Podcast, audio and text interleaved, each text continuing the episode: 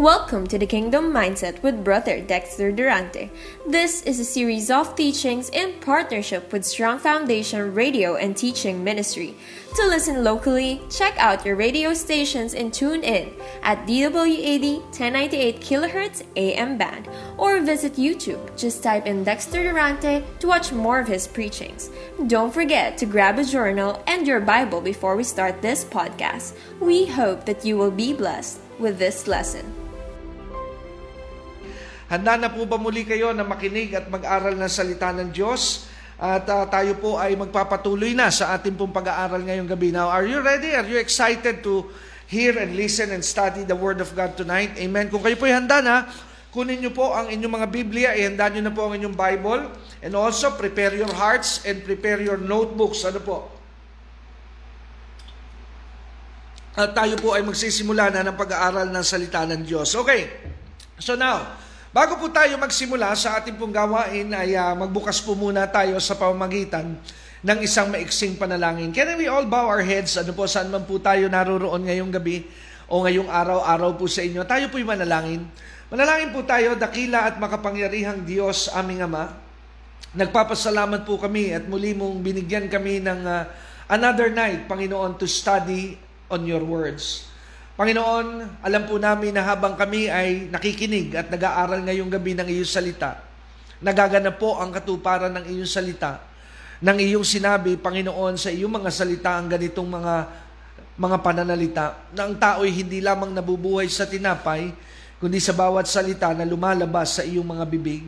Kaya ngayong gabi, kami po ay dumadalangin na hayaan mo muli na ang kapangyarihan ng Banal na Espiritu na may kapangyarihang makapagturo at makapagpaunawa sa amin, Panginoon, ng mga bagay na espiritual ay makakilos at makagawa sa aming lahat. Amin po itinataas sa iyo ang lahat na maari maging hadlang. Anumang mga kabalisahan, anumang, Panginoon, na hadlang na maaring pumigil sa aming pagkakatuto ngayong gabi ay amin pong sinasansala sa pangalan ni Jesus. Kaya nga po ngayong gabi, Panginoon, muli, pangunahan mo ang Bible study na ito. At hayaan mo, O Diyos, na purong katotohanan ang siyang dumaloy. Maitaas ang ngalan ng iyong anak na si Jesus at maibaba po ang pangalan ng iyong lingkod at ang maitaas lamang ay ang iyong anak na si Jesus. Salamat po, Ama. Ito po ang aming dalangin sa pangalan ni Jesus. Salamat po, Ama. In Jesus' name. And every child of God that agree and believe, say Amen and Amen. Okay, just a quick and short review. Tayo po ay nandun na sa third outline ng Book of Revelation na nakabase po sa Revelation chapter 1 verse 19. Tayo po ngayon ay nasa bahagi na ng ating pong tinatalakay at tinatakbo po ng ating pag-aaral ay yung tema ng outline ng Book of Revelation nang sabihin po ni Jesus to the Apostle John that you are to write the things that are going to happen later. Ano po? So, pinasusulat po kasi ng Panginoon kay Apostle John yung mga bagay na mangyayari sa hinaharap. And so far, ay tayo po ay nag-move na sa ating pong pag-aaral ng Revelation. Natapos na po natin ang Revelation chapter 1, chapter 2, chapter 3, and we are finished in Revelation chapter 4. Kasalukuyan po na ang tinatakbo po ngayon ng ating aralin ay nandito po sa dalawang kapitulo, chapter 5, and we are about to start chapter 6. Ano po?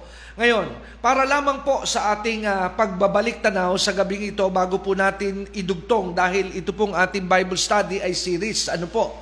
So para hindi po kayo mabigla, nakita po natin sa tinatakbo nitong ating pag-aaral na sa Revelation chapter 4, ang simbahan ng Panginoon ay iniakyat na sa langit. Ano po? So nagkaroon po ng tinatawag na karanasan si Apostle John na makita po ang mga senaryos at mga nangyayari po sa langit during the time that the church is being called up into heaven to meet Jesus in the clouds. Ano po? So nakita na po natin yan sa Revelation chapter 4. Kaya by this time sa Revelation 4, ay napakaliwanag po that the Church of the Lord Jesus Christ is already in heaven.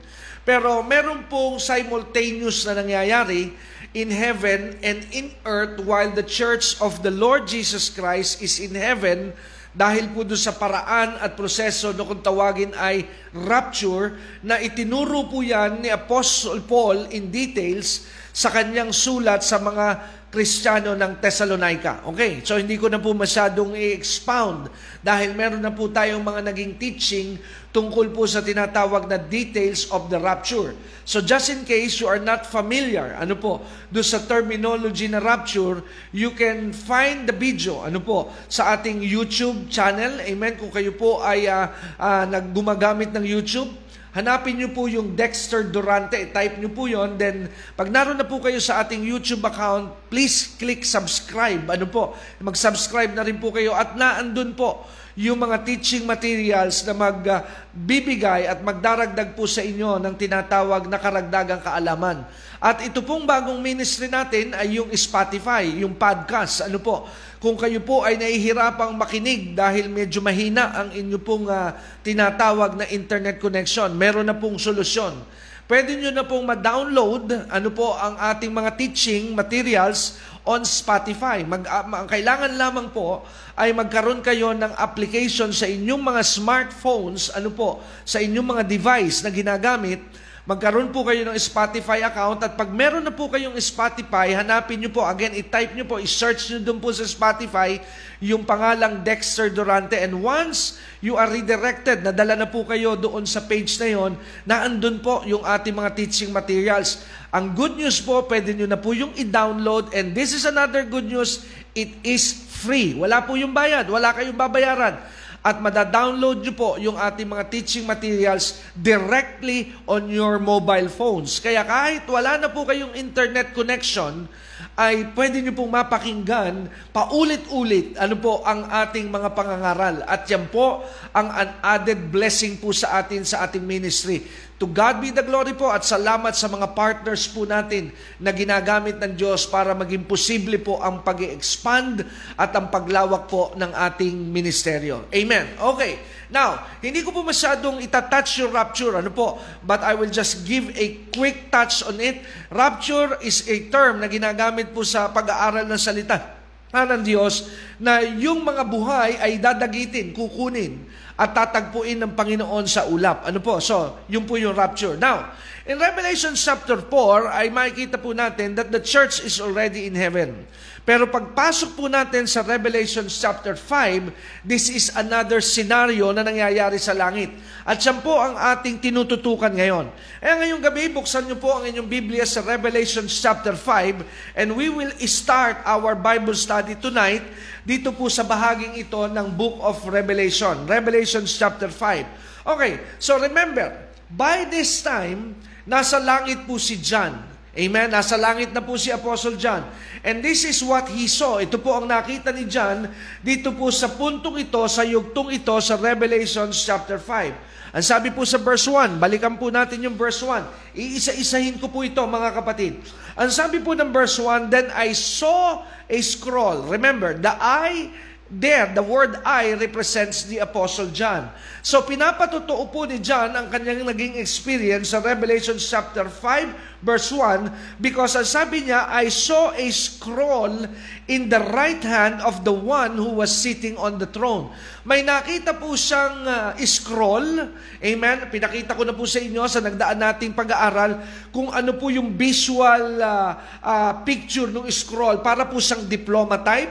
Yung iniaabot pagka ang isang tao po ay gumagraduate sa elementarya, sa high school, sa kolehiyo, yung pong nakabilot, ano po, that is a type of a scroll. Parang ganun po. At nung araw, yung scroll po ay, minsan ay pag may mensahe ang hari, ito po yung nakarolyo, tas bubuksan, babasahin para po marinig ng buong bayan. Amen? So that is how you imagine and visualize what a scroll looks like.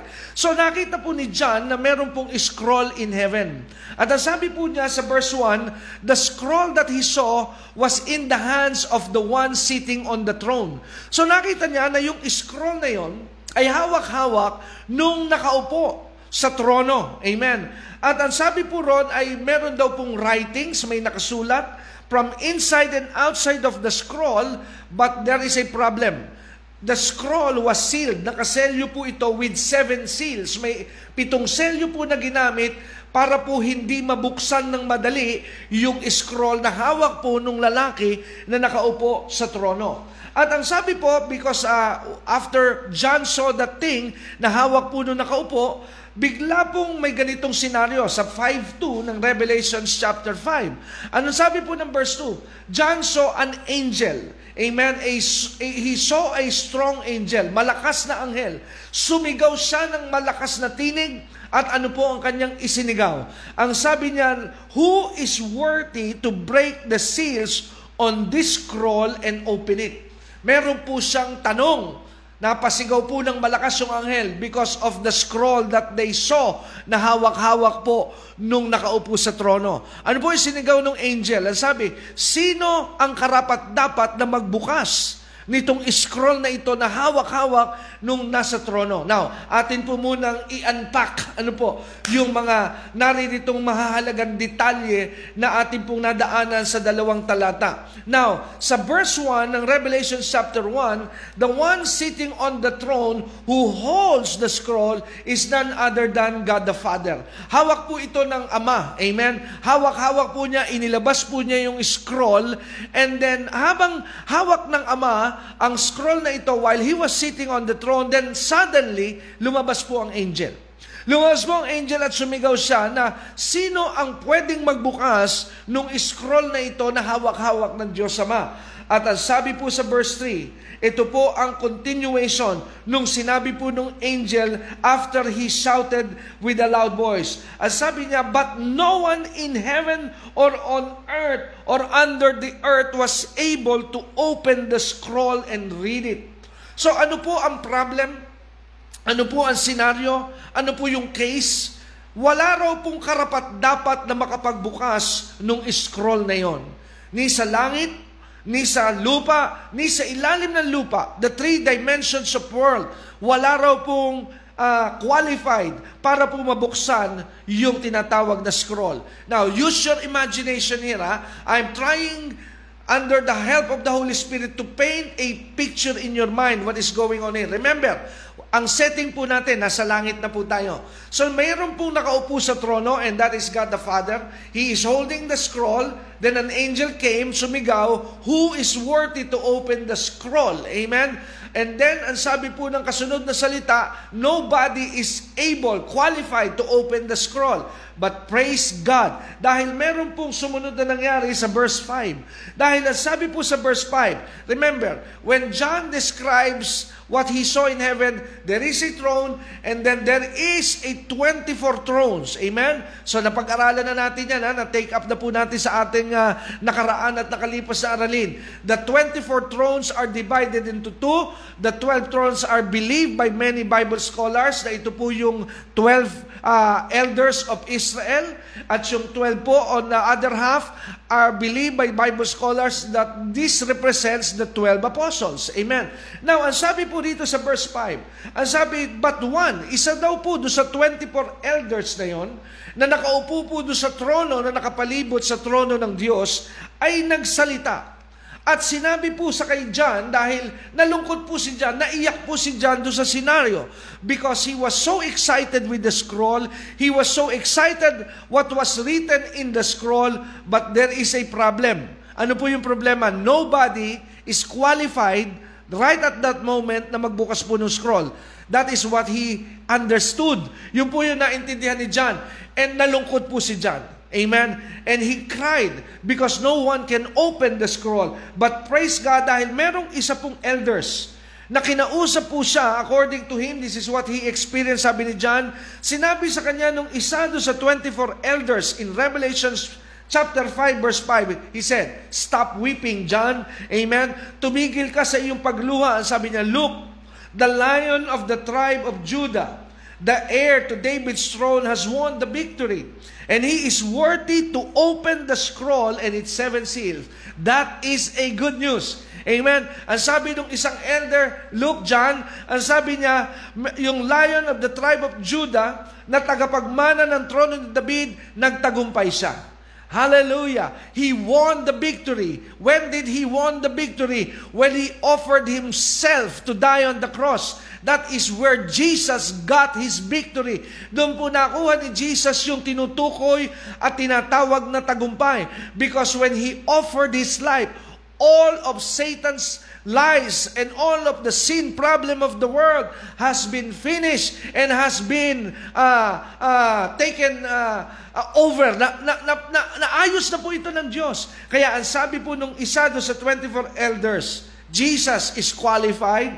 Jesus is the one who will be able to open the scroll. Glory to God. Amen. Now, watch this now. Ang sabi po sa verse 6, this is additional description.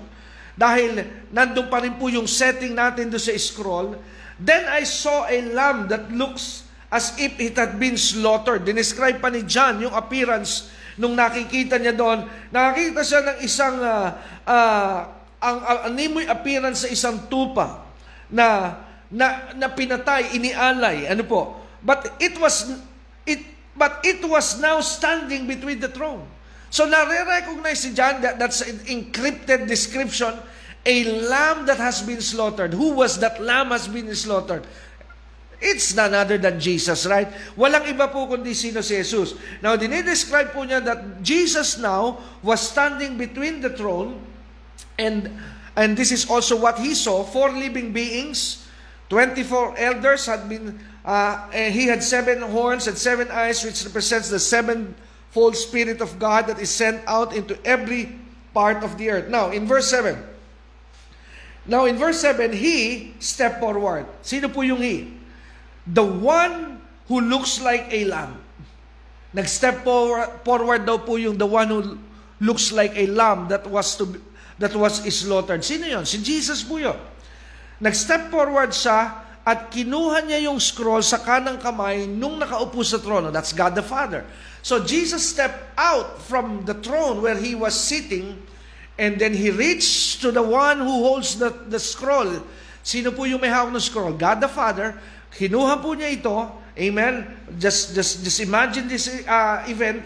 Kinuha po niya ito, and when he took the scroll, the 4 living beings and the 24 elders, what happened now?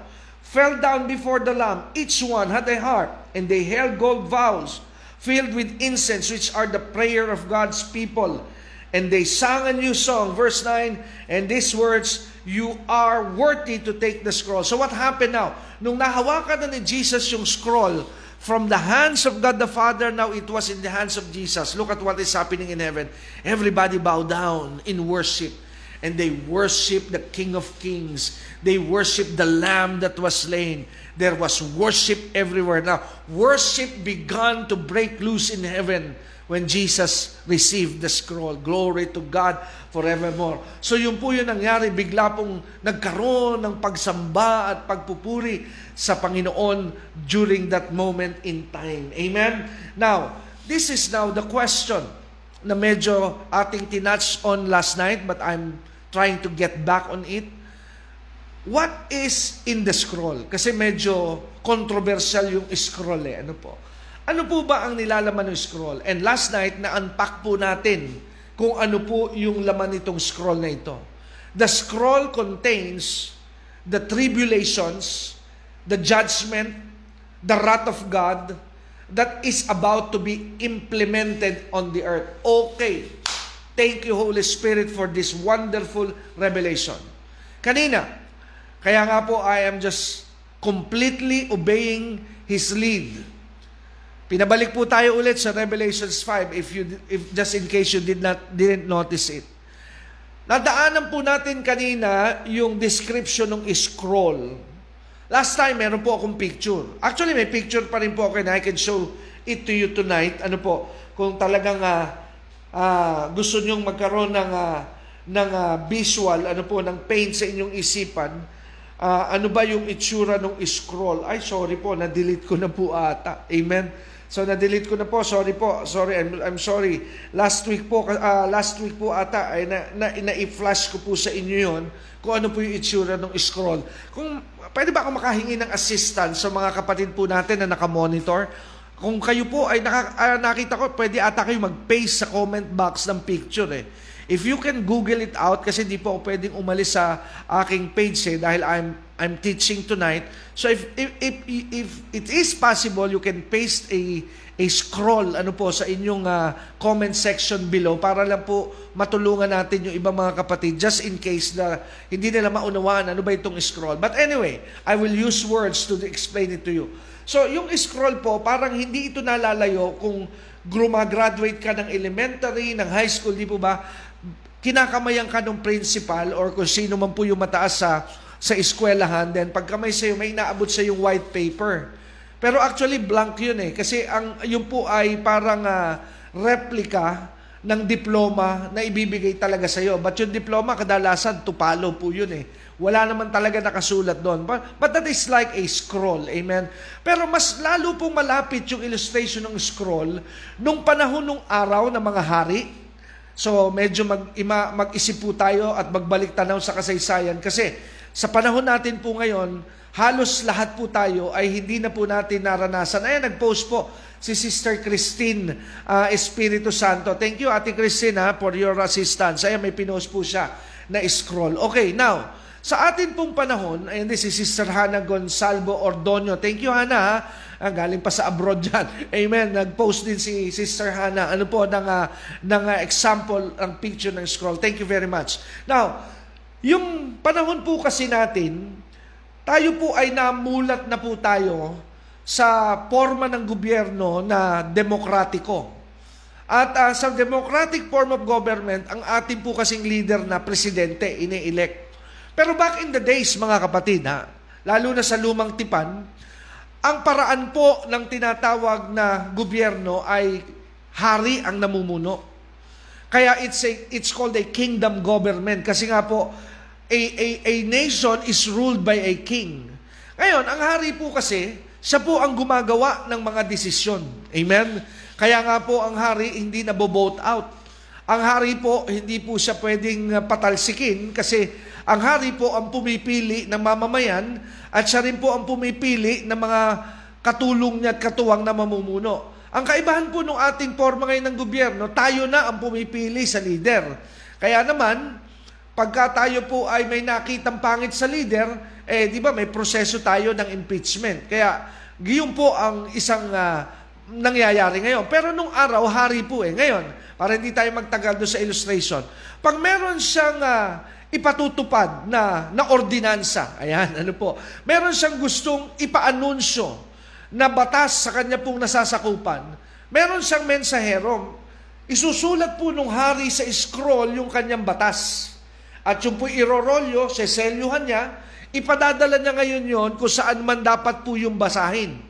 At pagdating po nung scroll na yon, yung tatanggap nun, malalaman niya na yun ay galing sa hari because of the seal. Dahil meron pong seal of the king.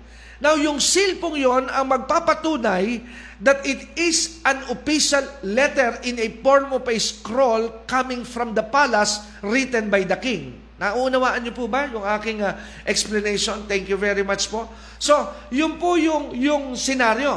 Ngayon, pagdating po doon, ay ganito pa yung mga senaryo nung una, magtutrumpeta muna, ano po. Tapos lahat ng tao, mamamayan, ay titipunin at they will be called their attention. Makikinig po yun. At bubuksan po nung tagabasa at sasabihin ay narito ang tinatawag na scroll na mula sa palasyo.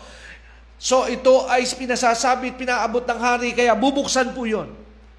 At doon po ay naglalaman yon ng mga kautusan at kung anumang mga bagay na gusto ng hari na ma-execute. Kailangan po yung mangyari. Kaya yun po nakasulat doon. Kung gusto ng hari na may maipakulong, kung gusto ng hari na magkaroon ng kalsada dito sa bayan, nandun lahat yun. Kung ano man yung gusto ng hari, babasahin po yun. So yun po yung senaryo. God is the king who holds the scroll. And Jesus will be the one to read. So that the things that are written in the scroll will be implemented. Ayan, naunawaan niyo po kung ano po ang purpose ng scroll. Yung scroll po kasi naglalaman ng kalooban ng Ama na to be implemented. Amen? By Jesus. Amen? So si Jesus po ang magiging implementor Are you following now the revelation here? Si Jesus po kasi, kaya nga ang tanong noong una, who is worthy to open the seal? In other words, who is worthy to implement what is there in the scroll? Amen? Kaya po, nalungkot si John, alam niyo po ang kaiba ni John sa atin, hindi po natin alam kasi yung kingdom style of leadership. Pero si John po kasi, inabot niya po yung panahon. Dahil sa Roman Empire, meron pa pong mga hari, inabot nila yung ganitong pamamaraan ng forma ng gobyerno. Kaya kay John, may ibig sabihin po yung scroll. Kaya nung nagsabi ang anghel, walang makapagbubukas noon, medyo nalungkot po si John. Bakit? Kasi to John, every time that a king will give a scroll, it contains a very important matter. Mahalaga yon. Meron po yung tinatawag na value. Eh wala daw pong makapagbubukas. Nalungkot po si John. But praise God, dahil may good news, sinabi nung isa doon sa elder, meron na. Meron ng karapat-dapat na mag-implement niyan. Meron na karapat-dapat na magbukas niyan. And he is the one who is from the lion on the tribe of Judah. And he is the heir to the throne of his father David. And he looks like a lamb to be slaughtered. Who is that one? That one is Jesus Christ. Amen? Kaya nung binuksan po yung scroll, si Jesus po ang nagbukas. At para po yung utos ng hari, pinapa-implement ngayon. Ngayon, ano po yung laman ng scroll? Bakit po ito ay masyadong mahalaga?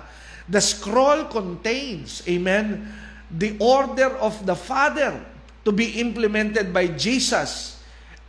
And it is what we call today as the wrath of God, the days of judgment, amen, the tribulation. Yan po yung laman ng scroll. Nakukuha po ba natin yon? Kaya nga po, ang nilalaman ng scroll ay upang i-implement na po yung judgment ng Panginoon dito po sa ibabaw ng lupa. Amen. Naintindihan na po natin kung ano po yung nilalaman ng tinatawag na scroll. And last night, again, I'm going back to last night, nagkaroon po tayo ng definition kung ano po ba ang ibig sabihin ng tribulation. At natutunan po natin kagabi na ang simple definition ng tribulation is God is administering His wrath, His judgment, and His justice towards those that did not receive His Son, Jesus Christ, as their Savior. Amen? So, i-administer. Ilalapat na po ng Diyos yung kanyang judgment. Kaya ito po yung tinatawag na tribulation. At nakita rin po natin na yung tribulation po ay meron pong takdang panahon. Ilang araw po ito, ilang taon po ito itinakda ng Diyos, 7 years. Pero hinati po ito sa dalawang hati, 3.5 and 3.5. The first 3.5 ay the beginning of birth pains. Ano po yung beginning of sorrows. Pero yung last 3.5, ito po yung tinatawag na Great Tribulation. Now, medyo siyempre, pag inisip po natin yan at pumasok na tayo totally dito sa aralin ng laman ng scroll, which by now is already revealed to us, na ang nilalaman ng scroll ay tribulation. Amen? Tribulation command. Amen? Kautusan mula sa hari na pinai-implement, pinabuksan kay Jesus para isagawa na. Amen? Ganun po. Na-paint na po ba sa picture ninyo kung ano yung tema ng scroll? Amen? Now, hindi po exciting na part ito sa Biblia. Bakit po? Kasi, madugo po ito eh. At punong-puno po ito ng kahirapan, kaya I don't agree and believe that this is a good news. Mabigat po pag pinag-usapan na yung tribulation. Ito po ay punong-puno ng mensahe tungkol sa parusa at puot na lalapat sa daigdig. At ang lalapatan nito ay yung mga taong hindi nagsuko ng buhay kay Kristo. Amen? That's the scary part of it. Now, paano tayo magkakaroon ng good news pag pinag-uusapan yung tribulation? Amen? How can we have hope pagka ang subject na po ay tribulation? Alam niyo po, isa po ito noon sa iniiwasan kong bahagi ng aralin eh, at katuruan na ituturo ko sa mga kinauukulan, sa kagaya po ninyo ng mga tagapakinig. Bakit po? Kasi ayoko po na magkaroon ako ng imahe sa inyo na ako po ay mangangaral ng katatakutan or preacher of doom. Ibig sabihin, itong preacher na ito ay puro pananakot. Wala kang pag-asa na makukuha dyan. Pag nakinig ka, tinatakot ka lang sa mga tinatawag na impyerno, tinatakot ka dyan dahil puro judgment. Walang blessing, walang hope na maririnig ka. No, no, no, no. Remember this. If you have the right frame of mind in listening to Bible prophecy, then there is hope. May pag-asa po. May dala po itong pag-asa. May dala po itong blessing. Pero kung mali po ang iyong pananaw sa Bible prophecy, ang makikita mo lamang po rito ay puro katatakutan. But actually, it is not. There is hope in Bible prophecy. Okay, pag-usapan po natin yung tribulation. Paano po tayo magkakaroon ng hope pagka hinarap na po natin yung pag-aaral sa tribulation? Kasi na-describe na po natin, through its meaning, na yung tribulation is God is administering His wrath. Amen. Ilalabas na po ng Diyos ang kanyang galit, ilalabas na po ng Diyos ang kanyang judgment, ilalabas na po ng Diyos ang kanyang justice. So this is not a happy moment, mga kapatid. Okay? So napakahirap po nito pagka po ating inunawa yung usapin ng tribulation. Pero paano tayo magkakaroon ng pag-asa ngayon habang pinakikinggan natin ang pangangaral ng tribulation? Ganito po yan. Samahan niyo po ako sa unang Thessalonica. Samahan niyo po ako sa unang Thessalonica, chapter 1. Ano po? Medyo iiwan natin saglit ang Revelations chapter 5, then we will go quickly sa sulat ni Paul sa 1 Thessalonians chapter 1. Uulitin ko po. Tribulation in the Bible, tinatawag din po itong wrath of God, the judgment of God, the day of the Lord. Iisa po yun. It's the same thing, okay? Huwag niyo po yung kalilimutan na because we will be needing that words sa mga aklat po na aking bubuksan dito po sa bahaging ito. Now follow me sa 1 Thessalonians chapter 1 verse 9. Okay. Sa 1:9 ng 1 Thessalonians, ang sabi ni Paul sa sulat niya sa Thessalonica, "For they keep talking about the wonderful welcome you gave us." Literally, ang kausap po rito ni Pablo ay ang church ng Thessalonica. Sabi ni Pablo sa verse 9 ng 1 Thessalonians chapter 1, ang sabi, "They keep talking about the wonderful welcome you gave us." Who are the we? The believers who are connected to Paul. Sabi, laging pinag-uusapan or para pababawin po natin yung lengguahe at salita. Alam nyo ba mga kapatid ko sa Thessalonica, sabi ni Pablo, I'm paraphrasing it on my own interpretation. Ang sabi ni Pablo sa kanila sa Thessalonica, alam mo ba na kayo ay bukang bibig at ipinagmamalaki ng ilang mga kapatid natin kay Kristo kung gaano at gaano kaganda ang inyong pagtanggap sa amin. Amen? So, ibig sabihin, pinagmamalaki ng ibang mga mananampalataya ang mga mananampalataya ng Thessalonica dahil binigyan nila ng magandang pag-aasikaso at pagtanggap ang grupo ni Apostol Pablo. And not only that, hindi lamang po yun ang kanilang good points. Ito rin yung kanilang testimony na ikinagagalak ng believers na ibinibida nila kay Paul yung Church of Thessalonica. Bakit? Dahil nasabi nila kay Pablo sa verse 9, "And how you turn away from idols." So meaning to say, the Church of Thessalonica, they are people, sila po ay mga tao na binubuo na mga dating sumasamba sa Diyos-Diyosan. Amen? So anong uri po ng tao itong mga nasa Thessalonica nung panahong una? Sila po ay sagrado sa pagsamba sa mga imahe. Sila po ay panatiko. Sila po ay diehard sa pagsamba sa mga santo, sa mga Diyos-Diyosan, sa mga imahe na nangyayari sa bato, na nangyayari sa tinatawag na kahoy, sa mga nililok na anyong tao, sa mga nililok na anyong hayop. Yan po ang uri ng tao sa Thessalonica. Sila po ay idol worshiper. Pero ano ang testimony na meron na ngayon sila nung sila po ay nakakilala kay Kristo? Ang sabi ni Pablo sa bahagi ng verse 9, you turned away from worshiping idols. Amen? So ito'y nagdulot ng kagalakan sa mga mananampalataya na kasama ni Pablo kung paano ang naging evidence of conversion ng Thessalonica. Again, let me tell you again, it's easy to say that you are a Christian, but your Acknowledgement that you are a Christian will be validated by your works. Hindi po tayo naligtas dahil sa gawa. Tandaan po natin yan. We are not saved because we are good and we are working good works. But we are saved by grace through faith in Jesus Christ. But good works is not required to be saved. Because to be saved, the only requirements is Jesus. Pero hindi na ba kailangan po ang good works? Now, to be saved, good works is not required. Pero after you're saved, your good works will prove that you are really a Christian. Hallelujah.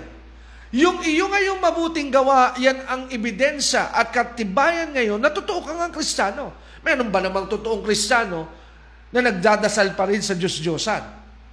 Patawarin niyo po ako. Baka mabawasan ang followers natin at viewers, but I don't mind because I have to tell the truth. Hello? Amen? This ministry has no plan of covering up and mellowing up on the truth. The truth must be heard because the truth will set you free. Hindi po pwedeng sabihin mo na ikaw ay Christian, pero ikaw ay pumupunas pa rin ng panyo sa mga yaring bato at sa mga yaring kahoy. Hello? Amen? Kaya nga, isa po sa pinuri ni Pablo sa Thessalonica, parang sinabi ni Pablo, glory to God, praise God. Kayo na mga diehard, hardcore na idol worshiper, now you have turned away from worshiping idols. Did you see that? Nabasa niyo po ba yon? Maliwanag po ba sa inyong Biblia yan? Sa talatang 9 ng unang Thessalonica, Kapitulo 1, ang sabi niya, that you turned away from idols to serve the living and true God. So maliwanag po, na yung mga idols, they are false God. Kasi sinabi ni Pablo, nung kayo tumalikod sa mga santo, nung kayo tumalikod sa mga imahe, ngayon kayo ay nagpasya na maglingkod sa tunay na Diyos. So kung hindi po tunay na Diyos yung santo, anong tawag sa kanila? They are false gods. Hallelujah. Amen. So yun yung sinabi ni Paul sa verse 9. Amen. Ibig sabihin, ipinagmamalaki kayo, ikinatutuwa kayo ng mga kapwa ninyo Kristiyano, kasama ni Pablo yung tinutukoy niya, dahil nagbago kayong tunay, mga kapatid sa Thessalonica. At isang ebidensya na tunay kayong binago ng Diyos, tinalikuran ninyo ang pagsamba sa Diyos-Diyosan upang maglingkod kayo sa isang buhay at tunay na Diyos. That's the evidence that they truly become a Christian. Amen? Kaya nga po, patawarin niyo po ako, but I am saying this in love. You are not a Christian if you still pray to idols. Amen. You are not. Because a true believer will serve and worship only the true God in spirit and in truth and not through idols. Hallelujah. Okay, bumaba na po tayo. Isinama ko po yung verse 9 para may buwelo ako doon sa verse 10. But here is the actual text that is connected to our subject tonight. Ang sabi po sa verse 10, and they speak of how you are looking forward. So, here, from verse 9, dinidescribe po ni Paul what kind of a believer are the Thessalonians. Amen? So, isinusulat ni Pablo rito, kanya pong idinidescribe kung anong uri ng Kristiyano ang Thessalonica. At ano yung mga nag-validate sa kanila na sila ngay tunay na nagipong mananampalataya. Meron nga pala akong gagawing teaching, ano po. And this is very exciting. I don't know, but it excites me. Abangan niyo po yung announcement kasi I'm making a teaching na nasa ganitong tema. Is Judas saved? Si Judas ba'y naligtas? Mahalaga pong maunawaan din natin ang kalagayan ni Judas. Alam niyo kung bakit? Kasi kung si Judas po ay ligtas, at nawala ang kaligtasan, so ibig sabihin, the doctrine that you cannot lose your salvation is not true.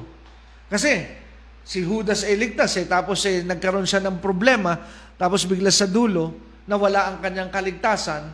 So ibig sabihin, may posibilidad na mawala din natin ang ating kaligtasan. Tama po ba? So, that's an interesting topic. What happened to Judas? Is Judas saved?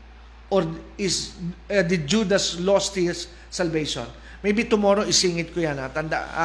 I-remind po sana ako ng Banal na Espiritu. Isingit ko yung subject. I'll give you a few glimpses on that teaching. Where is Judas? Is he in heaven or is he in hell? So, but right now, balik po muna tayo dito. Sa verse 9, makita po natin yung characteristic ng Thessalonian Church na nagpapatunay na sila po'y tunay na ligtas. Number 1, they treat their brethren correctly. Maganda po ang pagtanggap nila sa mga kapatid kay Kristo. Yun yung una eh. One evidence that you are truly saved, you love the family of God. Tatanungin ko po kayo, mahal nyo ba ang pamilya ng Diyos? Mahal nyo ba ang mga kapatid nyo kay Kristo? Do you love your brothers and sisters in Christ? Kasi yun yung unang evidence, sabi sa verse 9, ha? Your wonderful welcome you gave us. Meaning to say, one evidence that the Thessalonians believer are truly saved, they love the brethren. Mahal po nila ang katawan ni Kristo. They care now for their brothers and sisters in Christ. Number 2, they have turned away from worshiping idols. Number 3, now they serve the true and living God. Naglilingkod na ngayon sila sa isang buhay na Diyos. There is an evidence of serving. So yan po'y ikatlong ebidensya na tunay na Kristiyano. Sila po'y involved sa paglilingkod sa Diyos. Number 4, sabi sa verse 10, they speak of how you are looking forward for the coming of God's sons. That's the fourth evidence sa Thessalonian Church. Sila po'y nag-iintay sa pagbabalik ni Jesus. Glory to God. So ano po yung pang-apat na ebidensya na ikaw ay tunay na Kristiyano? Nag-aabang, nag-iintay. You are a generation of believers that waits for the coming of the Lord Jesus Christ. Amen? Kaya sabi ng verse 10, and they speak of how you are looking forward. Now, this is my question to you. Number 1, ito po yung reality check. Kung talagang kayo ay tunay na mananampalataya. Number 1, do you love your brothers and sisters in Christ? Number 2, do you involve yourselves in serving the Lord, the true living God? Number 3, ano po yung ikatlo? Ang sabi po nung pangatlo, you are waiting for the coming of Jesus in heaven. So, yun po yung tatlong tinatawag na, nakakalimutan ako, you turn away from serving idols. Amen? So, ulitin ko nga, if you're taking notes, magkaroon nga po kayo ng self-checklist kung tunay kang Kristiyano. Do you love the brethren? Minamahal mo ba ang mga kapatid mo kay Kristo? Number 2, do you turn away from worshiping or praying to idols? Kayo ba'y wala ng mga santo-santo dyan sa inyong mga bahay? Number 3, now do you serve God? Amen? Do you involve yourself in the ministry? Kayo ba'y naglilingkod sa Diyos? Number 4, are you always waiting for the coming of Jesus? Ikaw ba'y nag-iintay araw-araw sa pagbabalik ni Kristo? Yan po yung pang-apat. Amen? So, now, ang sabi po sa verse 10, and they speak of how you are looking forward to the coming of God's Son from heaven, Jesus, whom God raised from the dead. He is the one, look at this, who has rescued us from the terrors of the coming judgment. So, remember why we are here? Bakit po tayo medyo kumambyo sa Thessalonians from Revelation? Because we are about to talk about tribulations, the wrath of God, the judgment of God. Pero ano po ang nakasulat sa verse 10? Pag ang isang tao'y na kay Kristo, amen, ikaw ay inalis na. Ginamit na word, rescued from the terrors of the coming judgment. So ano po ang nangyari sa buhay mo the day you have surrendered your life to Jesus? Ano po ang iyong isang nakamtan? Aside from eternal life, aside from forgiveness of sins, inalis ka ng Diyos sa listahan ng mga taong papasok sa kanyang parating na paghatol at ng tribulation. So is there a good news about the tribulation? Yes, because if you are a child of God, there is a promise in the Word of God that says, you will not go through the tribulation. Hallelujah. Pero isa lang yan. Amen? Sabi po ng Bible, a truth is established out of the mouth of 2 or 3 witnesses. Isang evidence lang na nagpapatunay na isang mananampalataya ay hindi na pahihintulutan ng Diyos na pumasok tayo doon sa nilalaman ng scroll. That's number 1 evidence. 1 Thessalonians chapter 1 verse 9. Dagdagan po natin ang isa pang ebidensya. 1 Thessalonians chapter 5 verse 9. Samahan niyo po ako sa 1 Thessalonians chapter 5 verse 9. Listen, ang sabi po sa verse 9, "For God hath not appointed us to wrath." Hallelujah. Ano raw po ang itinakda ng Diyos sa atin? Hindi raw po tayo itinakda na matapat sa kanyang galit at sa kanyang puot, but to obtain salvation by our Lord Jesus Christ. Amen. So, kaya ano po ang na-obtain natin? The word obtain, ano ang napala natin nung tayo po ay iniligtas sa pamamagitan ng ating pagsampalataya kay Jesus? Ano po yung na-obtain natin? Salvation, kaligtasan. Saan tayo iniligtas? Bukod sa kasalanan, amen, meron pang pinagligtasan sa atin si Jesus. Ano po yun? Sabi ng verse 9, iniligtas din tayo sa nalalapit na nakatakda na puot at galit ng Diyos. And that is the tribulation. So what is the blessed hope? What is the glorious promise? That if you are a believer, God is assuring you na hindi ka papasok sa tribulation. Amen? That is His promise. At ang sabi ng Biblia, all of the promises of God in Him are yes and amen. Kaya tapat po ang Diyos sa kanyang pangako. Sabi nga ng isa pang bahagi ng Biblia, He is not a man that He should lie. Hindi po sinangaling ang Diyos. Kaya kung sinabi ng Diyos na pag ikaw ay tumanggap kay Kristo, ang nakamtan mo ay kaligtasan. Bukod sa kaligtasan sa kasalanan, ay kaligtasan sa parating na tribulation o puot ng Diyos. Isn't it glorious, mga kapatid? Di ba napakaganda nitong pangakong ito ng Panginoon? Amen? And last one po. Go to the Book of Revelation. Samahan niyo po ako sa Revelation. Now, we have three witnesses to this promise now. Pangatlo pong saksi na nagpapatunay that believers will not go through the tribulation or the opening of the scroll. Tingnan niyo po sa Revelation 3. May napupulot po ba kayo ngayong gabi, mga kapatid ko, kay Kristo? Sa Revelation 3 verse 10. Isa po ito sa mga mensahe ng Panginoon sa 7 churches. Ano po? So, maalala ko po pala ha, kung kayo po ay nagnanasa na masubaybayan yung ating pong series din ng Message to the 7 Churches, pwede nyo pong bisitahin yung ating pong Saturday service now. Tingnan nyo po sa Revelations 3:10. Ano po? Sa Revelations 3:10. Dito po, kinausap po ng Diyos ang isa sa pitong simbahan, and that is the Church of Philadelphia. Amen?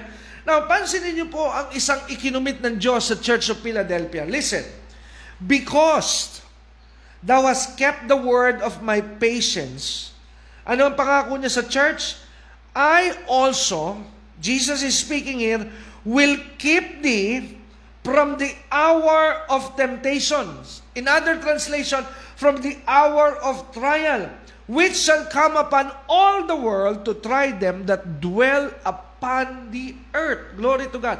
Ano po ang promise ng Diyos sa believers? I will keep you from the hour of trial.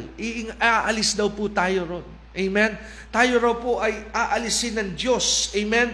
Doon sa tinatawag na hour of trial. Okay? So now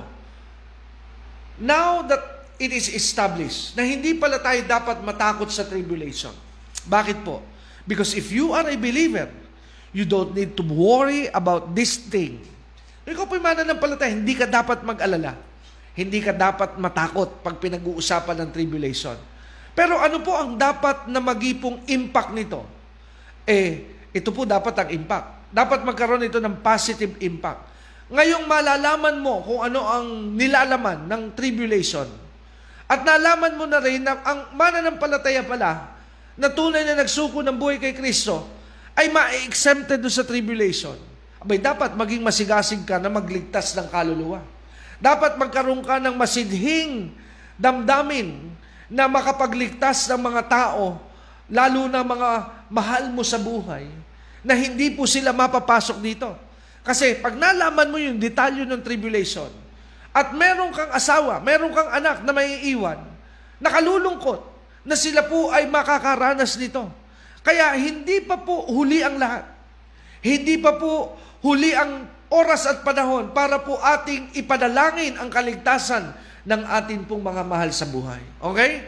So yan po ang objective nitong pag-aaral ng tribulation. Now, dahil nandito na tayo doon sa 7th seal, nakita na po sa langit na meron pong karapat-dapat na magbukas. Kaya sa Revelation 5 hanggang sa pagpasok po ng Revelation 6, dito po nagsimula ang bukasan ng tinatawag na seal. Now, let's move now to Revelation chapter 6. Now, are you ready? Handa na po ba kayo na pag-usapan na natin ang tribulation? Remember, this will take us a lot of chapters in the book of Revelations. Amen? It will now start in Revelation chapter 6 hanggang chapter 19 po ito. Punong-puno po ito ng mga detalye tungkol po sa mangyayaring tribulation dito po sa ibabaw ng daigdig. Now, dahil nga po, meron ng worthy na magbukas ng scroll, and who is that one who is worthy now to open the scroll and implement what is in the scroll? His name is Jesus. Kaya po sa Revelation 6:1, nabuksan na po yung scroll. And this is the first thing that is written there. Ang sabi sa verse 1, now, are you following me sa Revelation 6:1? Ang sabi ng Revelation 6:1, John said, "And as I watched the Lamb," so nakatingin po siya, nakikita niya, napapanood niya si Jesus. Jesus was the Lamb. "Broke the first of the 7th seal of the scroll." Yung unang seal, binuksan ng Panginoon. "Then I heard one of the 4 living beings say with a voice like thunder, 'Come!'" Amen? And in verse 2, "I look up and saw a white horse." So tingnan niyo po, exciting po ito ha. Medyo may dual picture po na nangyayari dito. And I want you to catch this on your imagination para maintindihan nyo yung scenario dito sa part na ito ng Book of Revelation. Remember, when John saw the scroll, John was in heaven. Okay, nasa langit po si John because he saw the scroll being held up by God the Father in His hand. Amen, hawak ng God the Father. He was the one sitting on the throne. Then Jesus came out from the throne and grab and get the scroll from the hands of the Father. Bakit? Dahil siya po yung worthy to open the scroll. Now, are you seeing the picture? Nasa heaven po si John. Pero may dual picture po na nangyari because right now, sa Revelation 6, John will be also brought now to earth back again so that he can see from earth view what is going to happen. Exciting po ito. Ang ganda nga nung karanasan ni John eh. Meron siyang experience what is happening in heaven. Pero dito sa pangyayari ngayon ito, ibababa si John ulit para magkaroon siya ng picture.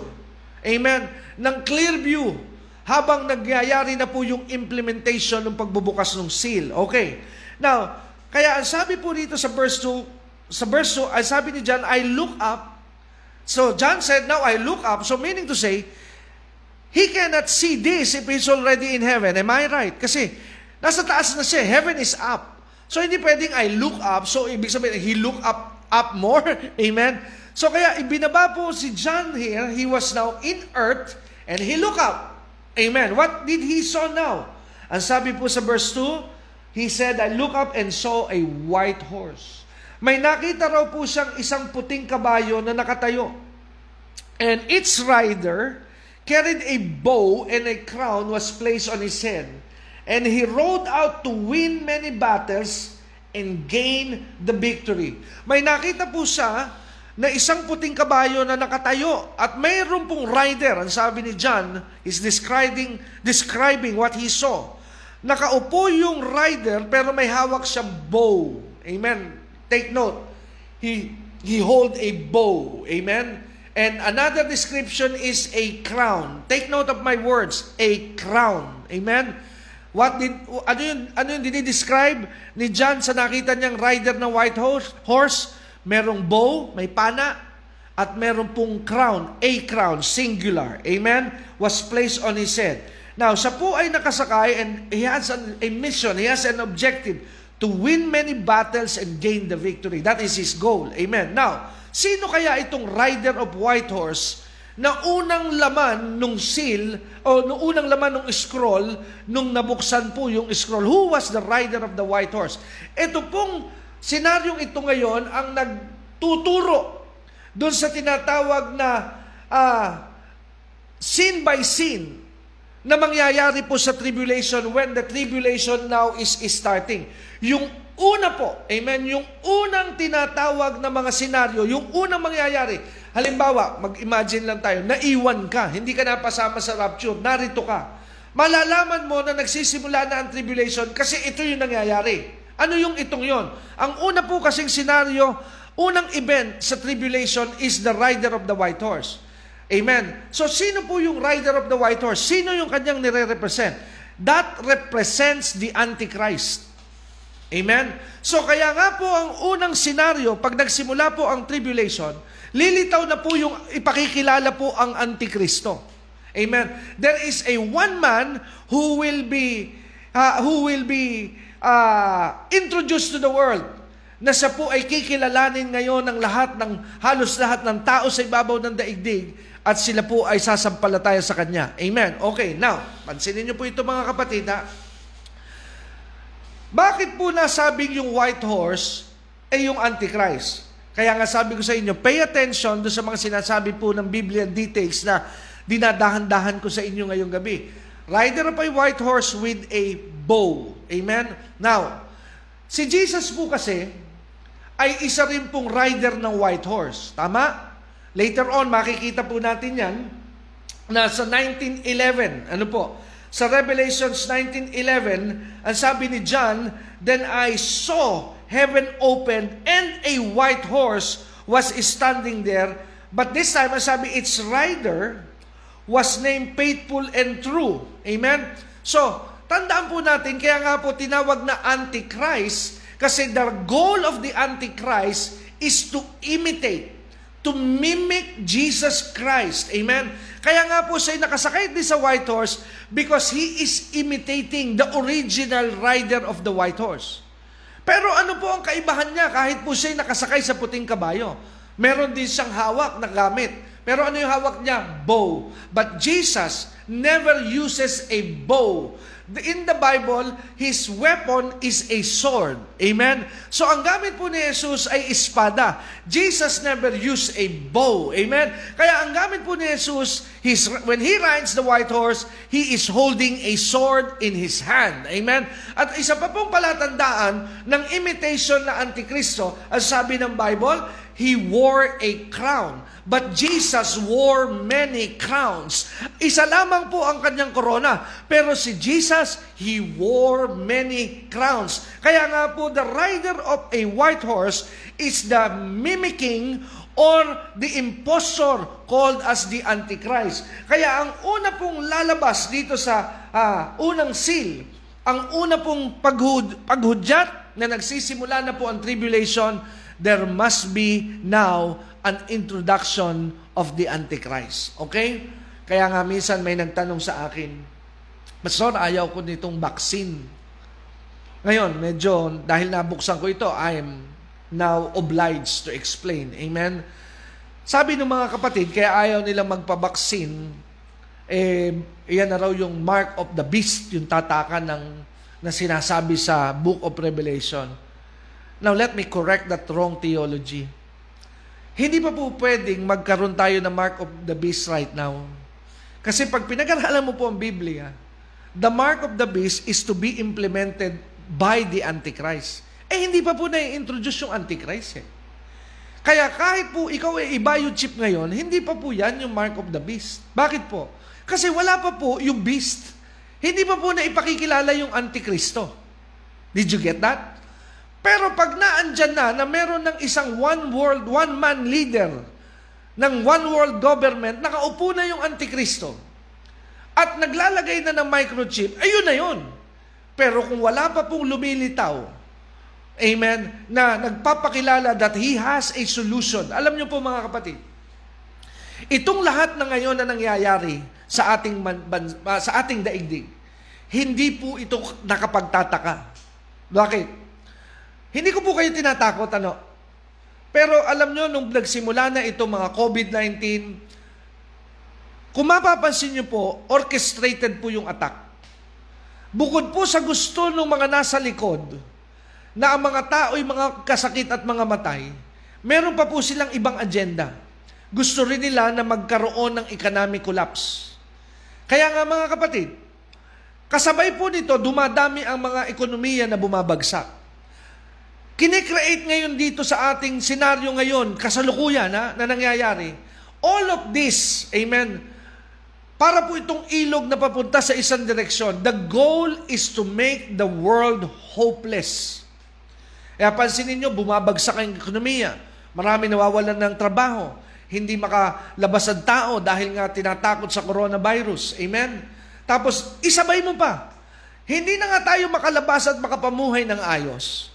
Marami na nga pong mga sales lady, mga tao sa mall na walang trabaho at yung ibang dahil hindi sila essential. Marami ng mga ekonomiya ang hindi na nakapag-ayos ng kanilang mga negosyo. Alam nyo, may mga nakakausap ako, may negosyo sa palengke. Umiiyak sila, nalulungkot sila dahil humina ang mga negosyo. Totoo po yun. Lahat ito patungo doon sa sobrang kahirapan ng daigdig. Hindi ko po kayo tinatakot. But I am trying to tell you the truth. This is where it is going.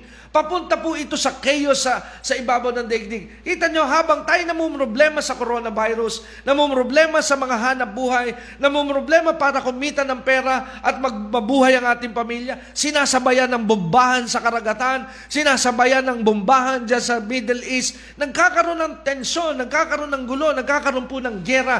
Ang dami pong sakit ng ulo ngayon na kinakaharap dito sa ibabaw ng daigdig. At every day, every month, every week, palala po ito ng palala. Saan po ito papunta? To bring the whole earth into hopelessness. Bakit po? Because this is the preparation for the stage of the Antichrist to come up. Kasi hindi po siya makalalabas kung walang senaryo. Kasi nga po, ang kanyang pagpapakilala, he is the Messiah. He has the solution. Imagine, if the world is so depressed, dahil hirap na po ang tao sa COVID-19, hirap na po ang tao dahil wala nang makain at wala nang trabaho, hirap na po ang tao dahil nagbubumbahan, nagnu-nuclear bombing kaliwat kanan. Tapos lalabas siya, at sasabihin niyang may kapangyarihan akong ayusin ang lahat, what do you think the people will do? They will worship Him because He is like a Messiah. Hello? Kaya po, yung kalagayan natin ngayon, ito po'y preparation. Ito pong lahat ay preparation. Sabi ko nga, it is like a red carpet so that the Antichrist can walk up to His stage. Amen? Kaya nandun po tayo ngayon sa ganong stage.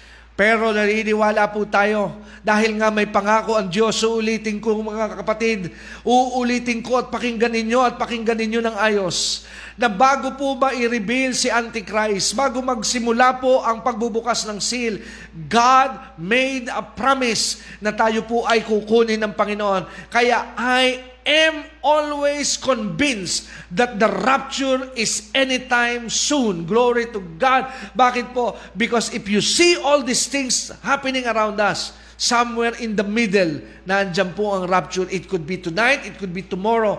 Pero tandaan po natin, time is running out. Kaya nga po, let us keep the word out. Let us bring Jesus to the world. Amen. Let us inflict the hearts of men with the gospel of Christ. Yan po ngayon ang ating misyon. Kailangan po nating palaganapin at lalong paigtingin ang pangaral tungkol kay Kristo. Tama na po muna yung tayo po ay magsisiyaman. Si Kristo na po ang kailangan ng tao. Si Kristo po ang kailangan ng bawat tao ngayon. Kaya ang tunay na mensahe, ipangaral po natin that Jesus is the way, the truth and the life, and no man can be saved without Jesus. Kaya nga po, the first seal, yung una pong tinatawag na judgment na mangyayari, yung introduction ng Antichrist. Now, I have a having explanation to do. Nabanggit ko po kasi yung tungkol sa vaccine. I am always asked, madalas po ako natatanong sa question na ito, well, is this the mark of the beast? Again, you heard it from me. It is not the mark of the beast. Okay? Ngayon, kung ako po'y tatanungin ninyo personally, are you in favor of vaccine? Ito po ang aking personal, Again, yung pagpabaksin po ninyo, personal nyo yan. If you want it, you take it. Pero personally, sa ngayon po, I still have a reservation about the vaccine. Bakit po? Because it is not yet perfect. Hindi pa po kasi perpekto itong vaccine na ito. It is still in a trial and error stage. Amen? Yun po ang aking personal na paniniwala. Kasi hindi pa po ito perpekto. Kaya nga mapansin natin kahit may vaccine ka, nakamask ka pa rin. Tapos sabi nila, 70% halimbawa yung effectivity ng vaccine. Pag namatay yung isa nung nabaksinan, sasabihin kasi baka ikaw yung 30%. Ay, napakahirap po mag-alatsamba. Amen? So now, hindi ko po kayo hinihikayat na wag magpaturok. Again, you heard it from my mouth. It is your conviction. Nasa iyo po yun. If you want to take a risk, then get the vaccine. Amen? Kung gusto mo pong sumugal, gusto mo pong mag-try, take it. Amen? There's nothing wrong. God is not mad with you. Wala kang nasasaling na maling kalooban ng Diyos. Nasa iyo na po yun. Pero kung ang tanong nyo sa akin, will you? I will say to you, I will not as of this time. Sa ngayon, hindi ko po muna yan tatanggapin. Pero later on, kung lumipas po ang 3-4 na taon and they perfected it, but I doubt there's a coming solution. Uulitin ko ha. Hindi ko po kayo inaalisan ng pag-asa, but I am just preaching to what I know in Bible prophecy. I doubt na mayroon pong parating na solusyon dito po sa mga kinakaharap nating virus. I doubt it. Why? I may be wrong. I'm not prophesying. Don't get me wrong. Baka sabihin yung false prophet ito. No. I may be wrong. Pero this is what I believe. Na ito po'y mag-escalate. Pahirap po ng pahirap ang mangyayari po sa tao. Kita nyo naman po ha. Hindi pa nga na yayari yung unang version ng China virus nag-evolve na ito, nag-mutate na ito sa mas malalakas na version. Kasi nga po, talagang ang objective po nito is to put every person on planet Earth hopeless. Why? So that the introduction of the Antichrist, he may have a platform. Okay? Naintindihan niyo po ba? Dahil ito nga po ay paghahanda para po maipakilala ang Antikristo. Kaya para siya'y tanggapin ng mundo, kailangan ang tao'y walang-wala ng pag-asa. Hello? At pag siya'y lumitaw, sasabihin niya, I am the Messiah. I have the solution. Amen? Kasi nga, pag pinag-aralan niyo pa ng mas malawak ang tungkol sa Antikristo, siya po'y i-empower ng dyablo. Bibigyan siya ng matinding kapangyarihan galing sa impyerno. Kaya kayang-kaya niyang temporarily patahimikin ang problema ng daigdig. And what would happen to the world if that man will come up? They will worship that man. Alam niyo ang tao, kita niyo naman ha, we are longing for a savior all the time. Look at what is happening every election. Bakit ka bumoboto tuwing election? Amen? Di ba kasi naghahanap ka ng savior? Yan po ay pagsasanay para pag dumating na yung Antikristo, sanay na po ang tao. Hello? Pero salamat sa Diyos dahil tayo naialis doon sa bandwagon, dahil tayo ngayon, hindi na sa tao ang tiwala.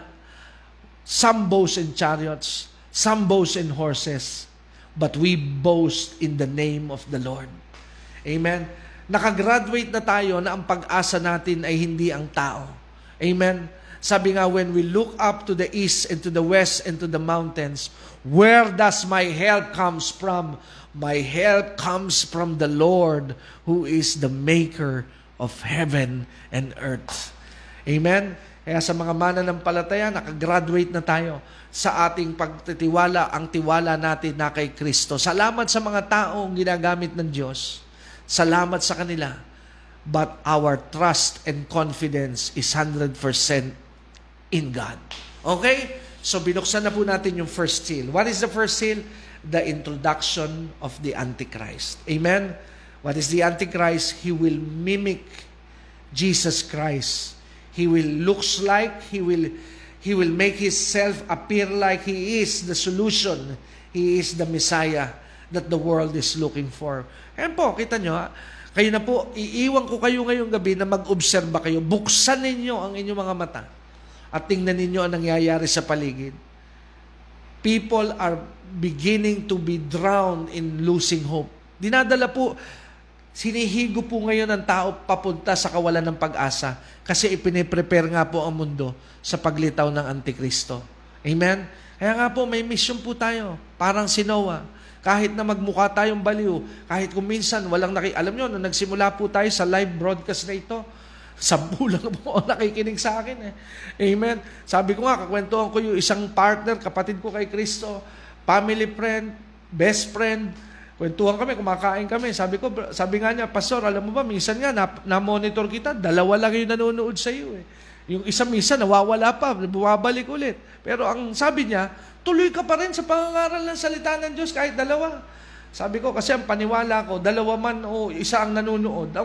Ang mahalaga, ginagawa ko na maipangaral ang tinatawag na salita ng Diyos. Amen? Eh, sinowa nga po eh. Ang tagal ng aral, walang naligtas eh. Yan ang lagi kong motivation, sinowa. Ang tagal ng aral, pero walang naniwala. Kaya hindi po ako nakatingin doon sa tinatawag na resulta. Basta ang ginagawa ko po ay gawin ko yung pinagagawa ng Diyos to preach to you that Jesus is the way, the truth, and the life, and no man can be saved without Jesus. Amen. And that's my point tonight. Amen.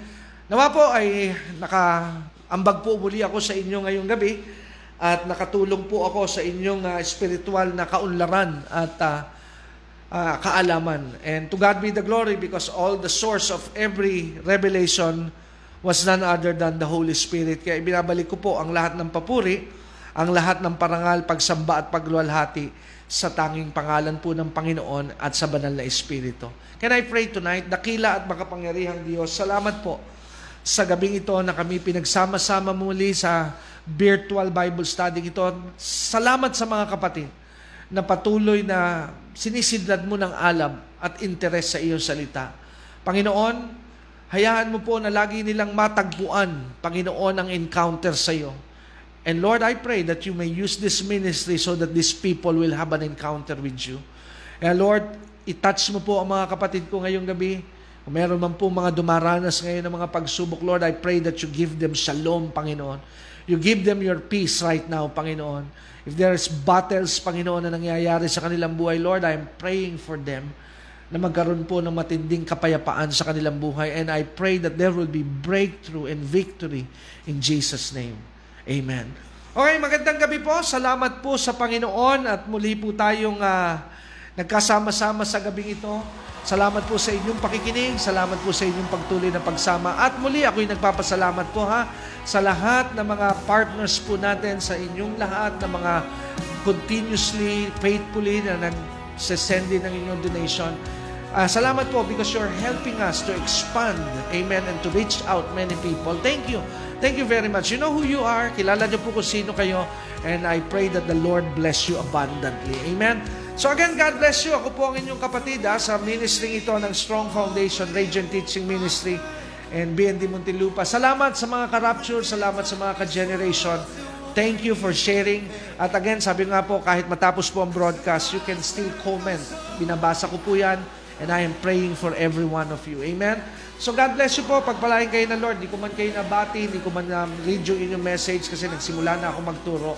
But I promise you, after this broadcast, I will be reading all your messages and I will be saying your name before I sleep. Dinadalangin ko po kayo. Everyone na nandyan po, kasama ko po ngayong gabi. Salamat po ha. My name is Brother Dexter Durante. God bless you. To God be the glory. And this is your pastor, your brother in Christ, reminding you, Jesus is coming very soon. It could be tonight, church, ha? Pwede po ngayong gabi, tayo ay kunin ng Panginoon. Let's always be ready. Pagpalain po kayo ng Panginoon. And a true believer will always walk by faith and not by sight. Thank you for tuning in with us. If you wish to support the ministry, you could send us your love gifts through bank. Account name, Dexter Durante. Branch, Carmona, Cavite. For BDO, 0106-500-24079. BPI, 0989-437-837. Or money remittances such as Palawan Express, Cebuana Padala, or Smart Padala at 5577-5195-2327-7102. Just text us at 0922-820-9866 for your name, the code, and amount that you have given. We declare for God's favor to be upon you. And don't forget, in this life, you should always have a kingdom mindset.